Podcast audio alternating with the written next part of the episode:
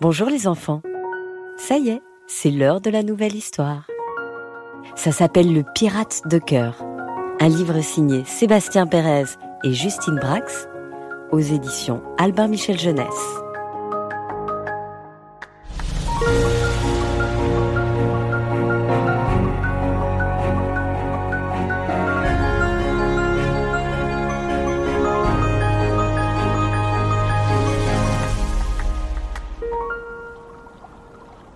La mer était calme, d'un souffle paisible.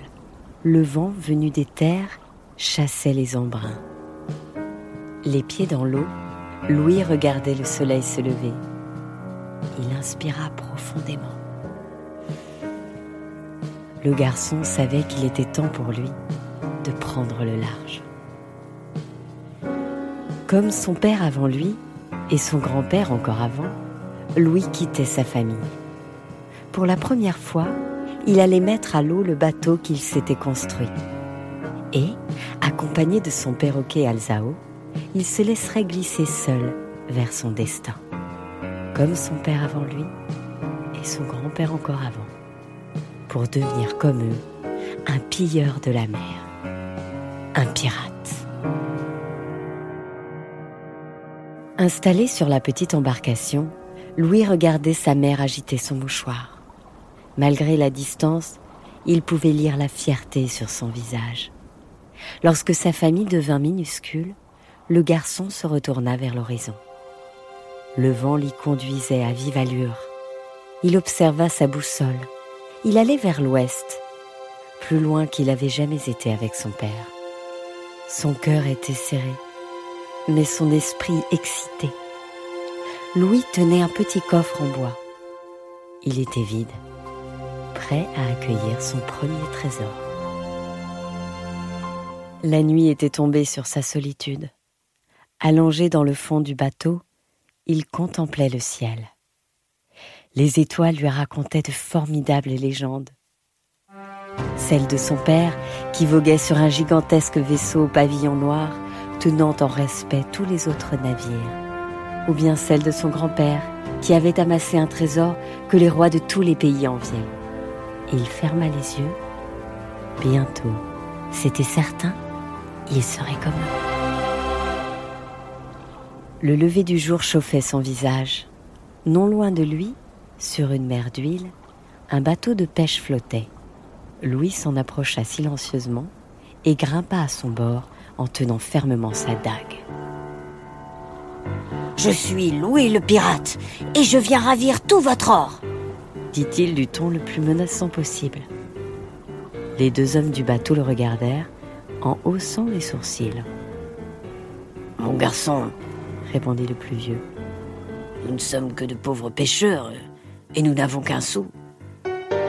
Mais nous te le cédons volontiers.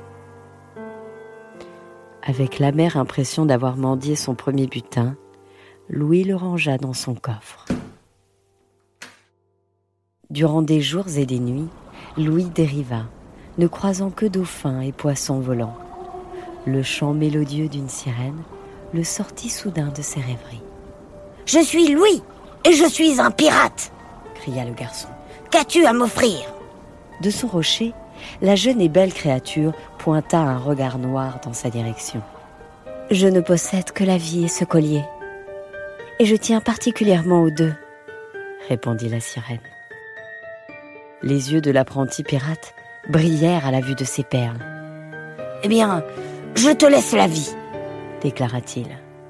Au sifflement de son maître, Alzao s'envola vers le cou de la belle et de son bec déroba le bijou. La sirène, contrairement à celle des contes, était inoffensive et resta muette. Le ciel grondait au loin. Louis admirait les nuages se teintant de la couleur sombre des pirates. Dans le champ d'éclairs, un navire lui apparut. Nous y allons annonça-t-il à son perroquet. La confusion régnait à bord. Le capitaine titubait comme un ivrogne sortant d'une taverne.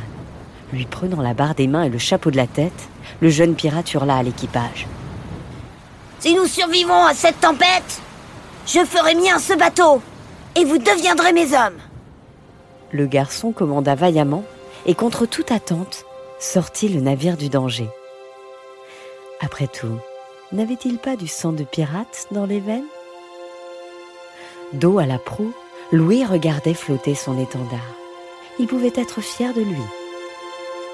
Avec une dague au terrible tranchant et maintenant un couvre-chef digne de son rang, un navire qui filait au vent et un équipage qui lui obéissait aveuglement, le garçon avait tout d'un pirate, comme son père avant lui et son grand-père encore avant. Mais son cœur restait serré. La tempête les avait guidés vers une partie de l'océan que nul ne connaissait. À la surface de l'eau, des milliers de méduses reflétaient la lumière bleutée de la lune. Les méduses annoncent des fonds précieux, lui avait toujours dit son père. Louis plongea. D'abord assommé par les décharges électriques des bêtes gélatineuses, le jeune pirate coula comme une pierre. Puis, ouvrant les yeux, il le découvrit. L'immense rubis, d'un rouge vif comme le sang, d'un éclat flamboyant comme un soleil, de la forme d'un cœur. À travers la pierre précieuse, Louis vit la mer prendre une couleur sang. Il attacha la gemme à son cou et regagna son bateau. Rejoignons les lignes marchandes, dit le pirate à ses hommes. Il savait qu'il y croiserait des bateaux remplis d'or et d'argent. Prudemment, le garçon en choisit un, ni trop grand, ni trop petit. À l'abordage À l'abordage De tout cœur, chacun de ces hommes lança à son tour le cri de ralliement ancestral. Puis, ils engagèrent une bataille sans merci. Fort de cette première victoire, Louis le pirate sillonna les mers, pillant les navires, volant les rois et les reines. Tous craignaient maintenant cet écumeur qui exhibait un joyeux flamboyant autour de son cou. Louis avait créé sa légende et son coffre était rempli de pièces et de bijoux, comme son père avant lui, et son grand-père encore avant. Mais son cœur restait serré. L'œil perdu vers l'océan, Louis restait toujours à l'affût, comme un puits qui se remplit sans cesse et qui jamais ne déborde. Il cherchait de plus grandes richesses, encore et encore. Un jour, le pirate aperçut un petit bateau de pêcheurs qui passait non loin. Il était si miséreux qu'il ne pouvait contenir aucun trésor. Pourtant, Louis voulut s'en approcher.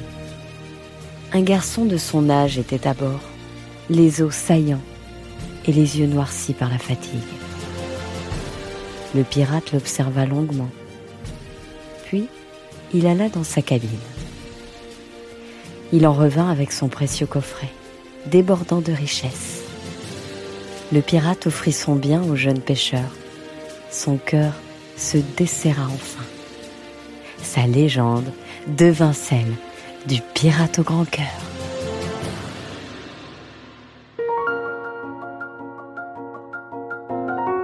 Voilà, c'était Le Pirate de cœur, un livre signé Sébastien Pérez et Justine Brax. Encore une histoire est un podcast produit par Benjamin Muller, réalisé par Alexandre Ferreira, montage Théo Albaric, raconté par Céline Kalman. Si vous avez aimé le livre, demandez à vos parents d'aller vous l'acheter. Non seulement vous verrez les images, mais en plus, vous pourrez apprendre à lire. Eh oui, bientôt, une nouvelle histoire.